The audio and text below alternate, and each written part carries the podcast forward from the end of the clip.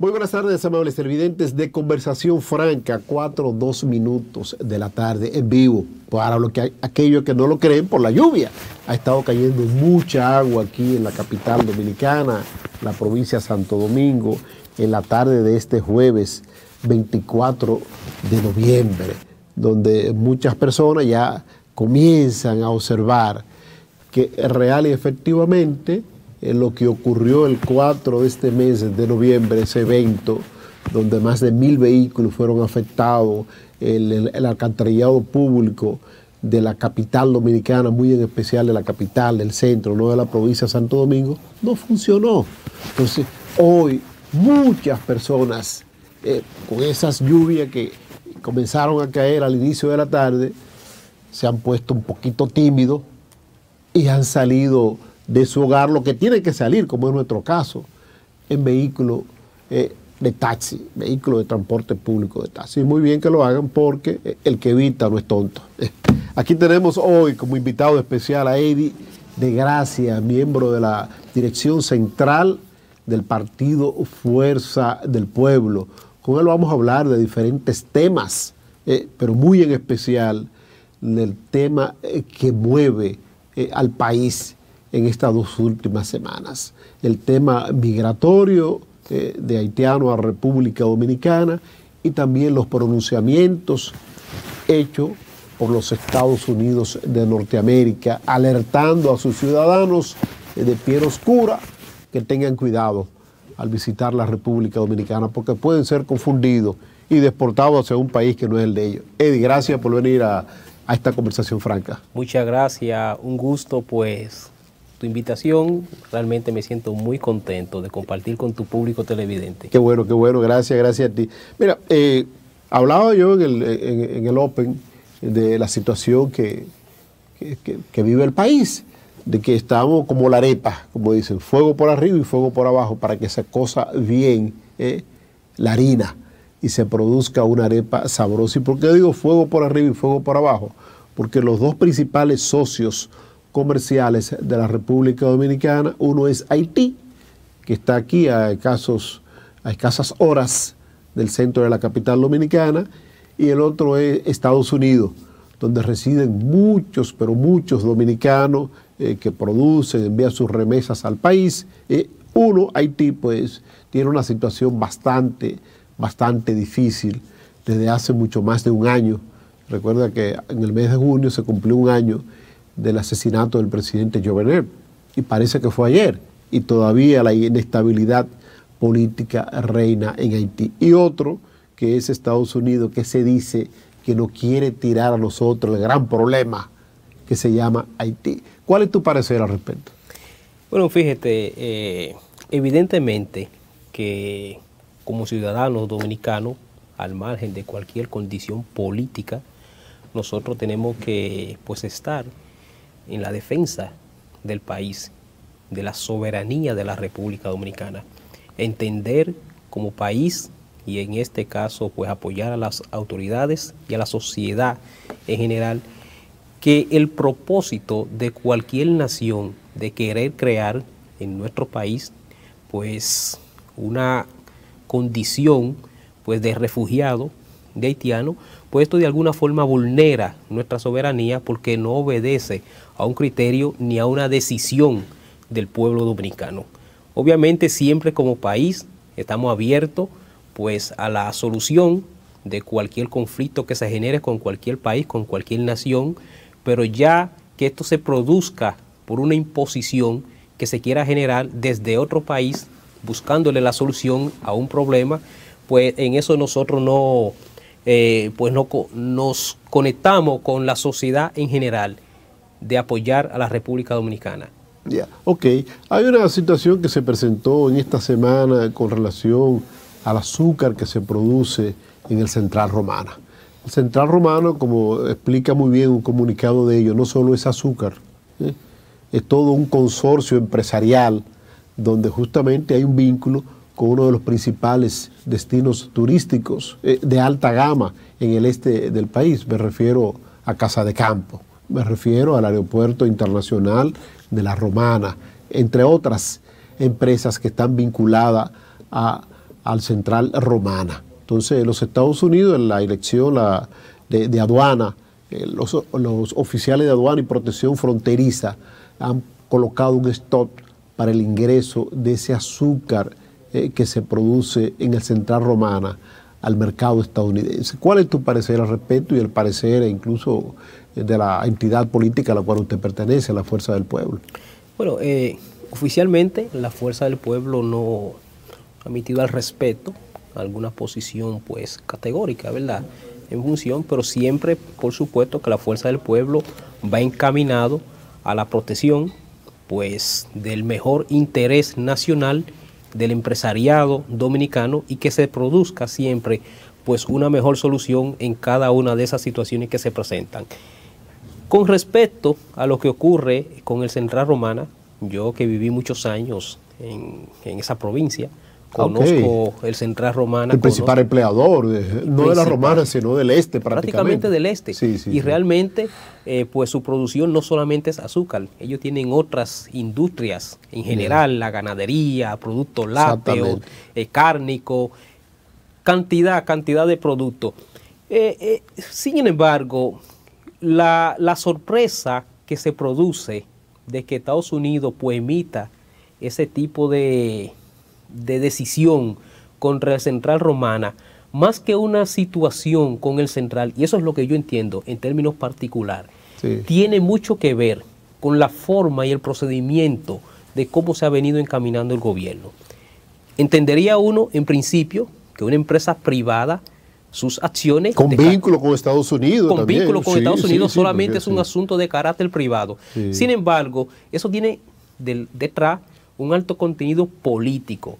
Creo que la errática política exterior que maneja, que tiene, que desarrolla el gobierno frente a enfrentar situaciones de carácter internacional, donde ha excluido tener y montar una política exterior correcta, ha prescindido del uso del servicio diplomático para resolver el problema, pues de alguna forma desencadena que el Departamento de Estado, que el Departamento de Frontera, que el Departamento pues que tiene que ver con este tipo de negociaciones con empresas, emite ese tipo de disposición con el propósito de mandar una señal clara, que en el futuro incluso puede venir con otras empresas, con otras instituciones. Entonces, más que todo, yo creo que el gobierno tiene que revisar qué posición, qué manejo le está dando a situaciones de carácter internacional con los Estados Unidos que se emite ese tipo de, decisiones. Pero tú crees entonces que en síntesis que eso que ha ocurrido con el Central Romana no es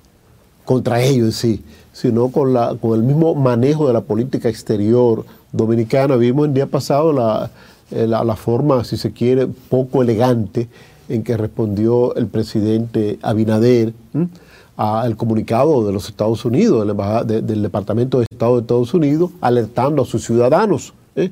a que tuvieran cuidado aquí en la República Dominicana al penetrar aquí, porque podían ser confundidos, sin decirlo en el comunicado, con haitianos y podían tener quizá un percance eh, no agradable. Mire, toda esa posición que con la que actúa, con la que sorprende de repente Luis Abinader actuando de que con un nivel de indignación, es sencillamente la respuesta. Teatro. Yo diría que es la respuesta de un gobierno que no tiene montado un servicio exterior, una política exterior, una diplomacia encaminada, pues a acudir en cada uno de esos centros de solución a nivel internacional con los países. Ese diálogo no está fluyendo. Y por eso es que se le dan esas respuestas un poco tan desconsideradas. Porque en el mundo diplomático no es así que se maneja. Yo más bien entiendo, creo, yo percibo que el presidente quiere mandar un mensaje hacia el pueblo dominicano utilizando ese criterio de cierto nacionalismo para conectarlo con un propósito relacionista. Y eso de alguna forma ha afectado una política exterior coherente, dictada para acudir en el mejor interés de la República Dominicana hacia otros lugares, hacia otros países y hasta, hasta, eh, organismos internacionales. Entonces él compromete de alguna forma el buen manejo que tiene que tener a la República Dominicana. Y cuando se generan estas respuestas de esa forma tan contundente, también se le está mandando una señal clara con empresas privadas, con posiciones, y en la que ellos no tienen ni siquiera un manejo diplomático para darle respuesta adecuada. Bueno, al principio, al inicio del gobierno, en el año 2020, estábamos en plena pandemia, pues el gobierno, el presidente Abinader, se vio, si se quiere, muy de pláceme, muy contento con los Estados Unidos, e incluso lanzó a un lado eh, la, recién, si se quiere, eh, abiertas relaciones diplomáticas y consulares con China. Eh, sacó a China del mercado de las telecomunicaciones, de la, del posible, de la posible inserción en el mercado de las telecomunicaciones aquí en el país, sacó a China de la posible participación en el proceso de consignación del puerto de Manzanillo. Eh, y sin embargo, China luego fue quien salvó al país eh, de la vacuna que necesitábamos para iniciar el proceso de inmunización en contra del COVID-19. Entonces, ¿tú crees que ya el presidente Abinader está manejando una política exterior errática que ni con China ni con Estados Unidos? Y un país aislado, tú sabes mucho de diplomacia porque tiene una gran parte de tu vida que la dedicaste a la diplomacia, al servicio exterior. Entonces, ¿tú crees que un país aislado puede salir a buen camino? Mire, este Luis Abinader me parece, porque se percibe que maneja una doble agenda en su política exterior, específicamente con los Estados Unidos.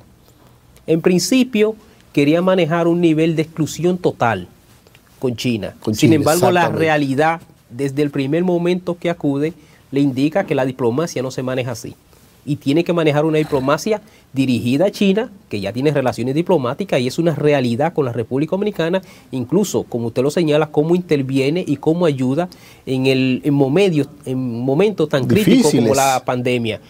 Sin embargo, con los Estados Unidos, vimos recientemente cuando invitan al presidente Abinadel, la vicepresidenta Kamala Harris, a la Casa Blanca, maneja una agenda con ellos, muy complaciente, aquí se promovió, se vendió esa visita tan distinguida que se le da. Sin embargo, cuando él viene a la República Dominicana, esa agenda cambia y adopta la agenda nacionalista, entre comillas, entre comillas para eh. la República Dominicana porque tiene un propósito reeleccionista. Eso no es coherente en la política exterior, porque eso manda una señal muy, no muy clara hacia lo que se quiere de la forma coherente. Y esa es la respuesta que desde el exterior se le está mandando a Luis Abinader, al gobierno dominicano. No se trata solamente de manejar proyectos con el propósito reeleccionista, sino que tiene que tener una política decente, humanitaria, por supuesto de respeto a la soberanía dominicana, porque como todos dominicanos protegemos nuestro país, protegemos nuestra frontera, protegemos nuestros intereses, pero el gobierno dominicano está más encaminado a alimentar sectores internos y a generar todo un clamor de salvación nacional en el que él que se constituye para propósito de su reelección. Y eso es lo que no hace una política exterior decente y coherente. Fíjate que mucha gente dice que Haití, nuestro vecino Haití, del cual seremos eternamente vecinos, eso es como un matrimonio por la iglesia. No hay disolución, usted no puede hacer que Haití se mude de ahí ni República Dominicana se va a mudar de esta parte de la isla. Tenemos que seguir conviviendo con ese vecino, ¿eh? con altas y bajas, porque hay momentos en que las relaciones diplomáticas y consulares con Haití han estado excelentes. Ahora, producto de la inestabilidad económica que genera inestabilidad política, la situación está color de hormiga, como dicen en Haití, bien difícil, bien difícil. Entonces, ¿tú crees que el gobierno eh, dominicano debe establecer una clara política eh, hacia Haití, no eh, de momento, no de pronunciamiento, como usted muy bien dice, eh, que exacerban los ánimos en la población nacionalista, de que vamos a seguir, que vamos a endurecer las deportaciones, y no apegado a los tratados firmados con Haití, porque los tratados tienen peso de ley en un momento dado. Sí, por supuesto que hay que retornar y crear, porque el gobierno no lo tiene, sino buscar esa política exterior dirigida específicamente a Haití. Porque se entiende y escucho voceros del gobierno hablar de que no se puede hablar de una solución de Haití tomando a la República Dominicana como solución. Señor, ¿quién ha entendido? Si, si tenemos un hermano que convivimos en la misma casa y ese hermano tiene una, un problema, ¿cómo no vamos a entender que de alguna forma en la solución nosotros no vamos a tener que ser partícipe?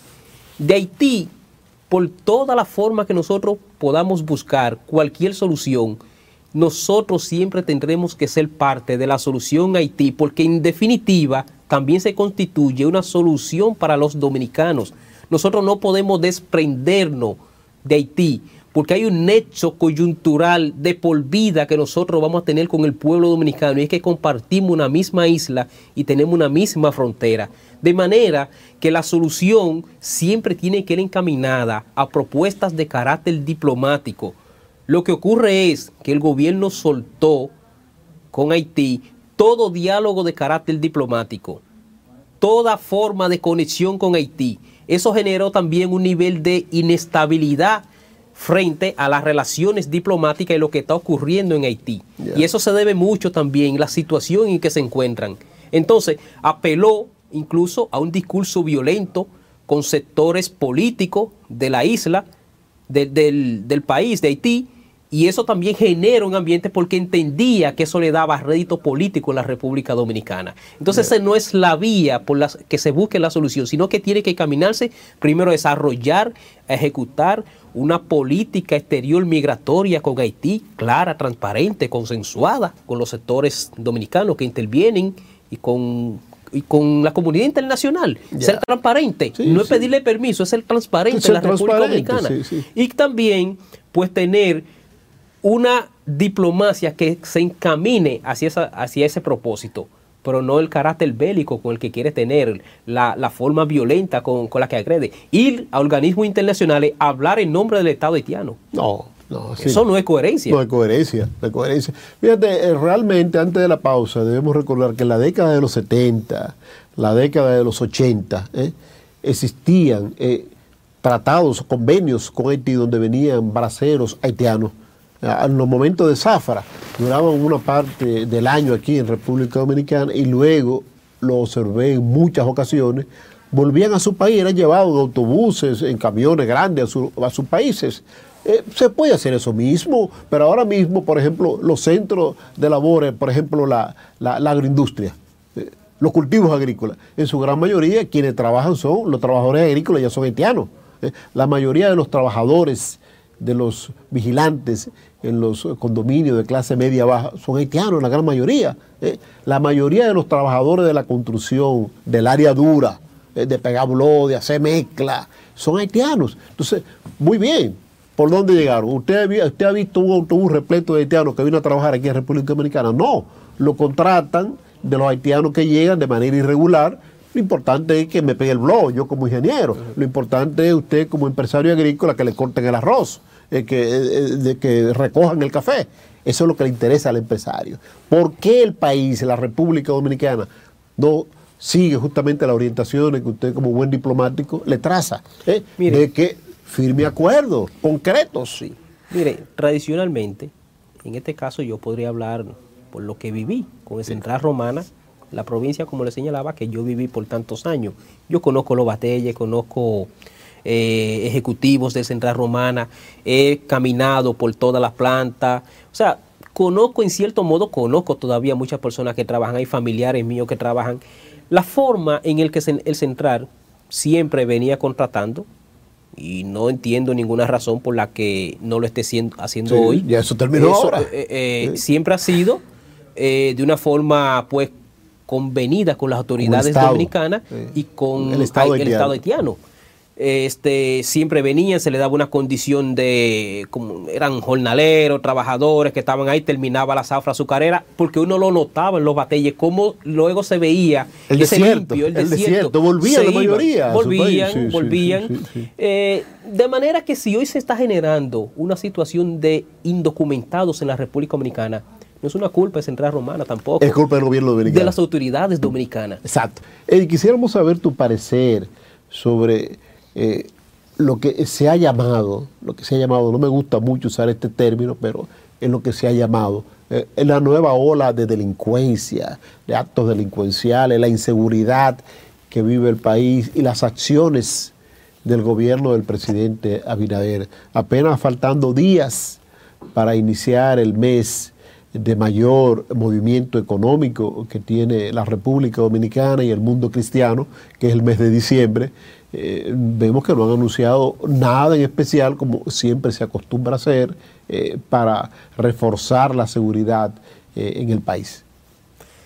Mire, evidentemente que entre muchos males que se han acrecentado en la República Dominicana, porque el gobierno carece, el actual gobierno, de un plan para desarrollar su gobierno, no excluye el tema de la seguridad, para no decir que es lo más grave que se tiene en la República Dominicana.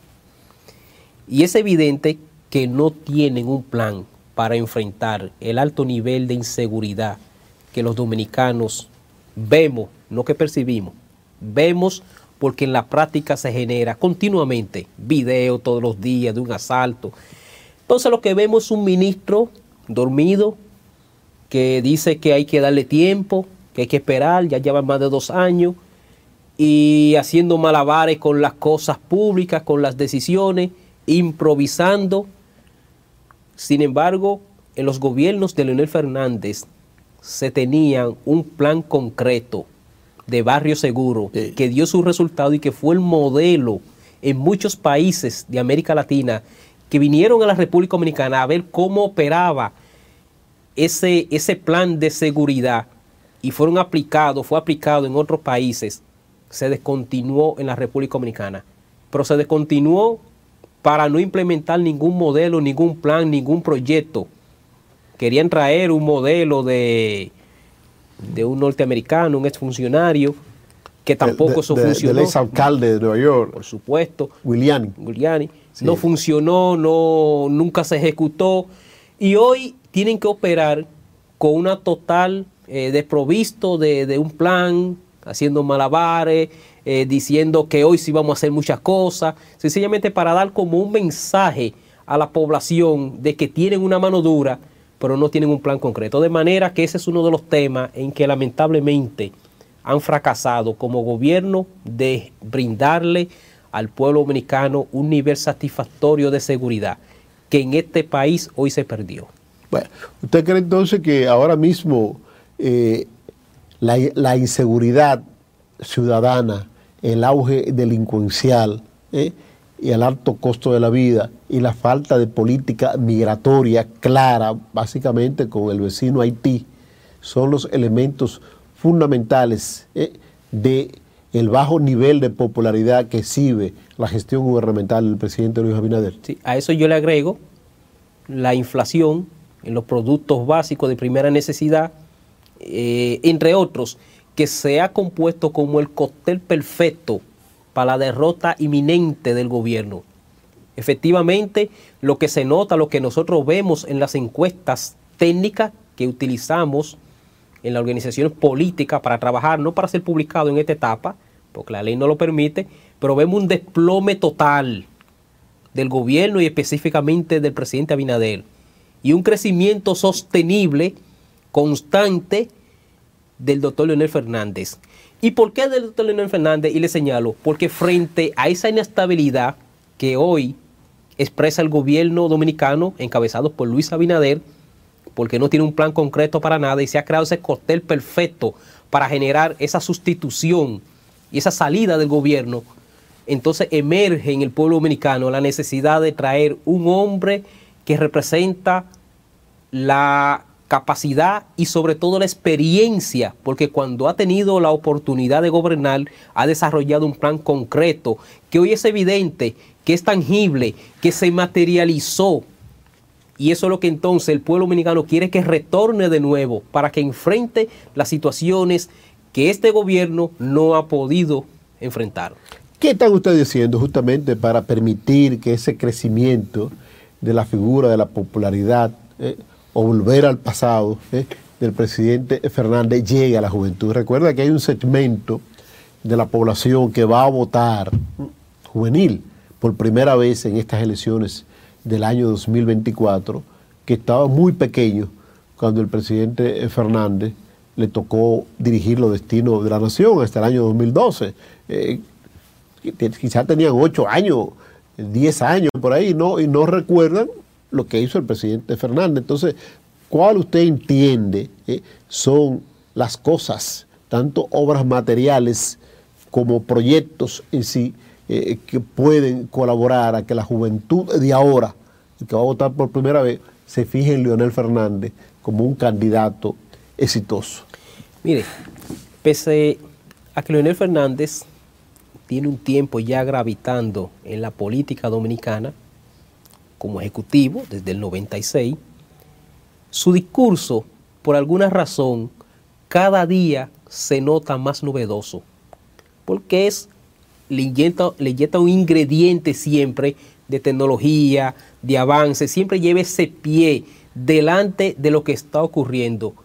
E históricamente, el presidente Leonel Fernández siempre ha sido favorecido y ha sido el fuerte de él por los jóvenes y por las mujeres.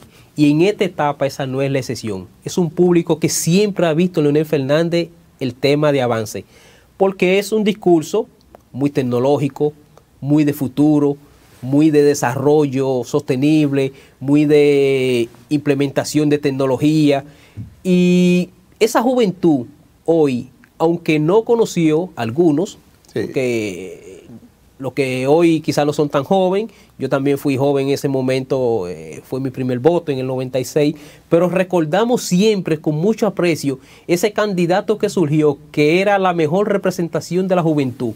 Y hoy esos votantes que quizás no vieron el gobierno de Leonel Fernández, están viendo sus padres, están viendo sus hermanos, que le hablan de qué era la República Dominicana antes de los gobiernos de Leonel Fernández, el atraso que exhibía y cómo la República Dominicana dio ese paso trascendental en la historia y convertirse hoy en el país modelo de desarrollo, de infraestructura, de tecnología que obedece a ese plan concreto que desarrolló Leonel Fernández. Y eso le ata de forma directa con esos jóvenes que quieren ver de nuevo que florezca ese espíritu en la República Dominicana de progreso. Y por eso es que hoy también nosotros en ese sector importante estamos encabezando las encuestas.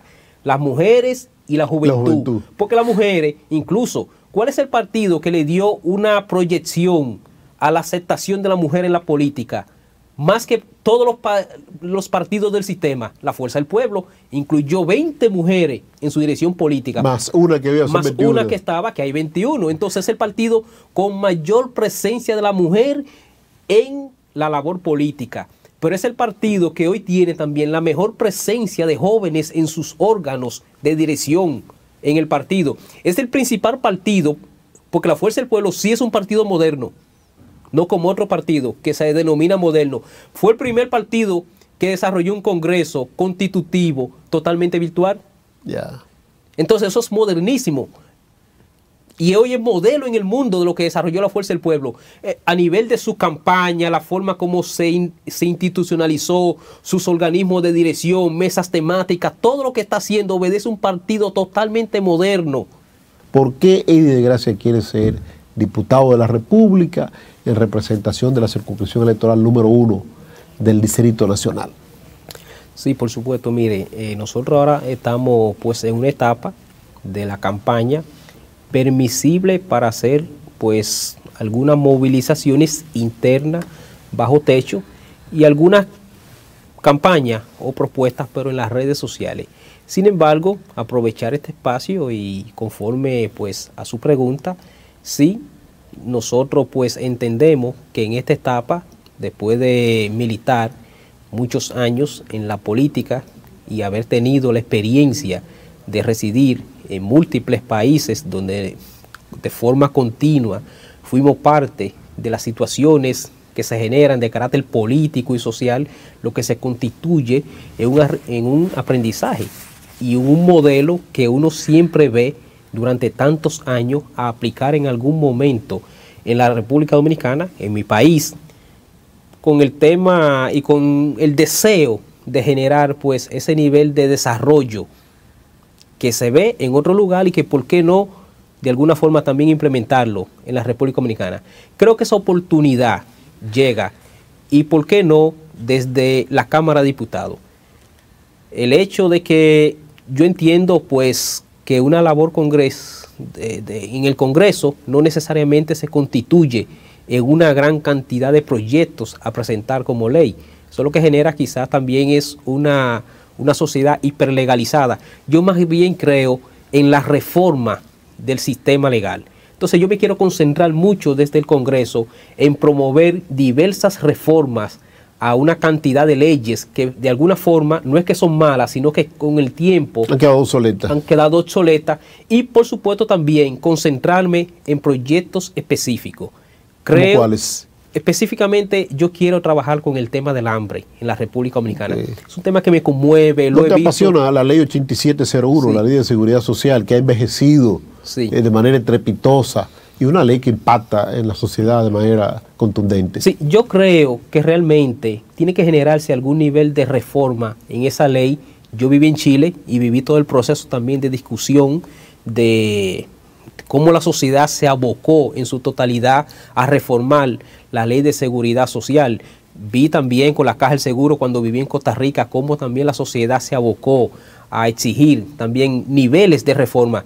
Yo creo que en la República Dominicana, si se ha generado un nivel de complejidad con la aplicación de la seguridad social, ¿por qué también no escuchar a los sectores que intervienen? Porque la idea no es perjudicar uno u otro. Y si de alguna forma se genera una oportunidad de reformarla siempre que vaya encaminado a mantener y a proteger a los dominicanos, no a quitarle derechos ya adquiridos, ¿por qué no permitirle pues esa reforma? Desde el Congreso yo estaría siempre en la disposición de ser partícipe de generar pues una ley que asegure más al dominicano, no de permitir que se le quiten derechos ya que son adquiridos, sino de generarle pues mayor oportunidad y que los sectores que intervengan tampoco en, el día a día de, la seguridad social tampoco tienen que quedar de alguna forma perjudicados. Entonces, en el tema pues de la seguridad alimentaria es en el que yo me quiero concentrar. Entiendo todavía que nosotros tenemos como país que generar pues una soberanía alimentaria y que culturalmente nosotros hemos perdido esa forma, esos hábitos de cómo pues nos alimentábamos para utilizar quizá a nivel internacional ese bombardeo de otra forma, otro modelo de cómo nos alimentamos y eso nos genera también un nivel de inseguridad porque cuando se dan, por ejemplo, conflictos como lo de ahora a nivel internacional, de guerra, entonces tiende a aumentar la alimentación porque son productos que vienen desde el exterior. Entonces nosotros tenemos que volver otra vez a la producción nacional y a consumir los productos básicos para generar lo que se le denomina lo que es la soberanía alimentaria, o sea, porque es la que nosotros producimos, y la seguridad alimentaria, de que a cada dominicano le llegue una alimentación garantizada por el gobierno a un precio competitivo y que no sea el producto de ofertas, demandas y economía y de un tercero que se lucre con la alimentación del ciudadano o del dominicano. Y en eso yo me quiero concentrar de forma directa y es un compromiso que nosotros tenemos cuando yo sea diputado. Hay una situación que se ha dado, Eddie. Eh, en el año 2010, 26 de enero del año 2010 específicamente, se promulgó la constitución de la República más avanzada después de la constitución del 63 de Juan Bosch. Esa constitución que eh, recibió un simple cariñito a favor de alguien que aspiraba a reelegirse y lo logró en el año 2015 está intacta, pero hay una situación. Hay más de 80 proyectos de leyes en el Congreso de la Nación esperando ser aprobados por los congresistas para acoplar esas leyes con la Constitución del año 2010. ¿eh? Más de 80, incluyendo el sistema de código. Tenemos mucho tiempo discutiendo el famoso Código Penal, que no está acoplado con la Constitución de la República. Eh, él está, está, estancado por el asunto del tema de, del aborto. Las famosas tres causales, una parte de, los congresistas quieren que se aplique, en otra parte no lo quieren, pero también se encuentran ahí empantanados lo que podría ser una reforma profunda al Código Civil de la República Dominicana. Todavía una ley, la 1301, la ley de divorcio, establece que la mujer divorciada no puede contraer matrimonio hasta que no transcurran nueve meses para proteger la posible criatura que pueda estar en su vientre. Pero el hombre se casa el otro día. Se, se publica el divorcio y se puede casar otro día, no hay problema. O sea, leyes como esta todavía existen. En tu paso por el Congreso de la Nación, trabajaría para acoplar la Constitución Dominicana a todas esas leyes que se consideran obsoletas. Sí, por supuesto. Mire, eso es un compromiso, que es una labor que hay que terminar. Esa constitución que se proclamó en el 2010 con Leonel Fernández, la constitución más sólida después de la de Juan Bosch, como usted lo ha señalado, en la República Dominicana, que nosotros tenemos y que estamos abocados a protegerla, que no se puede tocar. Esa constitución, para que opere con todos sus niveles de eficacia, requiere que una gran cantidad de leyes que son complementarias para la ejecución continua y eficaz de esa constitución sean aprobados. Pero como llegaron otros sectores con un propósito tanto oscuro de vulnerar también la constitución para que se note cierta debilidad, no han querido abocarse a la aprobación de todas esas leyes importantes que son la forma de cómo se ejecuta. Nosotros en esta segunda ola de transformación de la República Dominicana que retornará con el presidente Fernández y que desde el Congreso los vamos a ayudar para que se desarrolle ese gobierno es el propósito, retomar de nuevo el propósito de consolidar la constitución con la aprobación de cada uno de esos proyectos de ley. Y que esas leyes que están operando hoy y que también han quedado pues muchas en desuso y otras obsoletas, renovarla y actualizarla para que tengan una aplicación correcta y efectiva en favor del pueblo dominicano. Es una promesa de la fuerza del pueblo, de su cuerpo, de su congresista, para apoyar el próximo gobierno del presidente Fernández. Fíjate que tenemos un código procesal eh, penal moderno, pero un código penal con 200 años de atrás. Claro. Ayer el Congreso de la Nación aprobó un proyecto de ley que se había sometido al mismo, que era la disolución de la antigua Corporación Dominicana de Empresas Eléctricas Estatales y la privatización de la planta termoeléctrica Punta Catalina, donde pues eh, esto sin duda alguna ha llamado mucho la atención, mucho la atención, porque entienden que el presente gobierno ha prometido mucho en el área eléctrica, sin embargo vemos como el déficit energético todavía se siente en la población, la tarifa eléctrica a pesar de los anuncios, eh, mes tras mes aumenta. Hoy, por ejemplo, una gran parte de la capital dominicana estaba pagada, sin ninguna explicación, pero estaba pagada.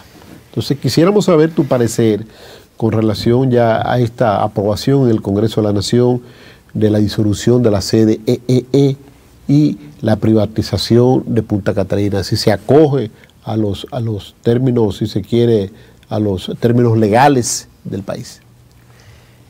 Mire, en relación a los términos legales, tendría que revisar de alguna forma a qué punto podría de alguna forma pues comprometer el interés nacional, que es lo que uno siempre trata pues de prevalecer. Yo apoyaría en principio cualquier iniciativa con la tendencia pues de que se mejore el servicio. Sin embargo, no tengo mucho optimismo en la solución. De que se pueda mejorar. De que se pueda mejorar. Privatización, si ese es el criterio que ellos entendieron, yo no me opongo a un proceso de privatización. Cuando se ejerce, cuando se ejecuta, cuando se desarrolla con los criterios real que se deben de, desarrollar, siempre la intervención de un sector privado con el sector público, o sea, crear una relación mixta, mixta de administración, pues eso no tiene mayores complejidad. Da su resultado. Pero te repito, no tengo ese nivel de optimismo de que ese sería una solución, visto que el gobierno no tiene un plan. Ellos viven dando palos a ciegas, cuando hoy atacan una cosa, mañana la cogen, recogen sus palabras, vuelven y lo hacen, se devuelven, no hacen nada, no tienen un plan concreto, no han dicho, no han explicado al país qué es lo que ellos van a hacer con el sistema eléctrico. Muchos apagones, es lo que nosotros vemos. Altas tarifas. Altas tarifas. Sin embargo, la oportunidad ellos la tienen para que desarrollen el proyecto que están haciendo. En principio, apoyar toda iniciativa positiva, pero sin mayor esperanza, porque ya se les fue el tiempo y no tienen mucha destreza en lo que están haciendo. Finalmente, finalmente, ya en la parte, eh, en los minutos que nos quedan, dos minutos aproximadamente, ¿qué actividades va a desarrollar la Fuerza del Pueblo este fin de semana, que es un fin de semana que pinta de muchas actividades. Mañana es la conmemoración del Día Internacional de la No Violencia contra la Mujer.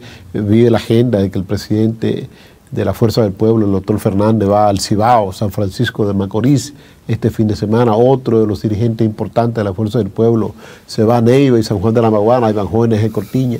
¿Qué otras actividades tiene la Fuerza del Pueblo? Sí, actividades a nivel nacional siempre. Enmarcado siempre, por supuesto, en la ley electoral, bajo techo, como la Fuerza del Pueblo es respetuoso siempre pues, de esos mecanismos legales, como se establecen, pero por supuesto el presidente estará en San Francisco, otros dirigentes, siempre enmarcado en el proceso de juramentación, porque es lo que le ha determinado el crecimiento sostenible a la fuerza del pueblo. Cantidad de personas que se que llegan donde está el presidente a ser juramentado. Eh, nosotros vemos ese el, cómo, cómo llegan la gente, cómo, cómo buscan ser siempre juramentados. Entonces, siempre la fuerza del pueblo, y este fin de semana no será la excepción, que se encuentre pues desarrollando a nivel nacional todas esas actividades y, y es lo que nosotros vemos, ese despliegue del dominicano, cómo se está desarrollando. Bueno, pues gracias gracias gracias a ustedes, amables televidentes, por habernos acompañado en el día de hoy en esta entrega de conversación franca por su mundo TV. Mañana le esperamos, como de costumbre, de 4 a 5 de la tarde por este su canal, Su Mundo TV en Conversación Franca.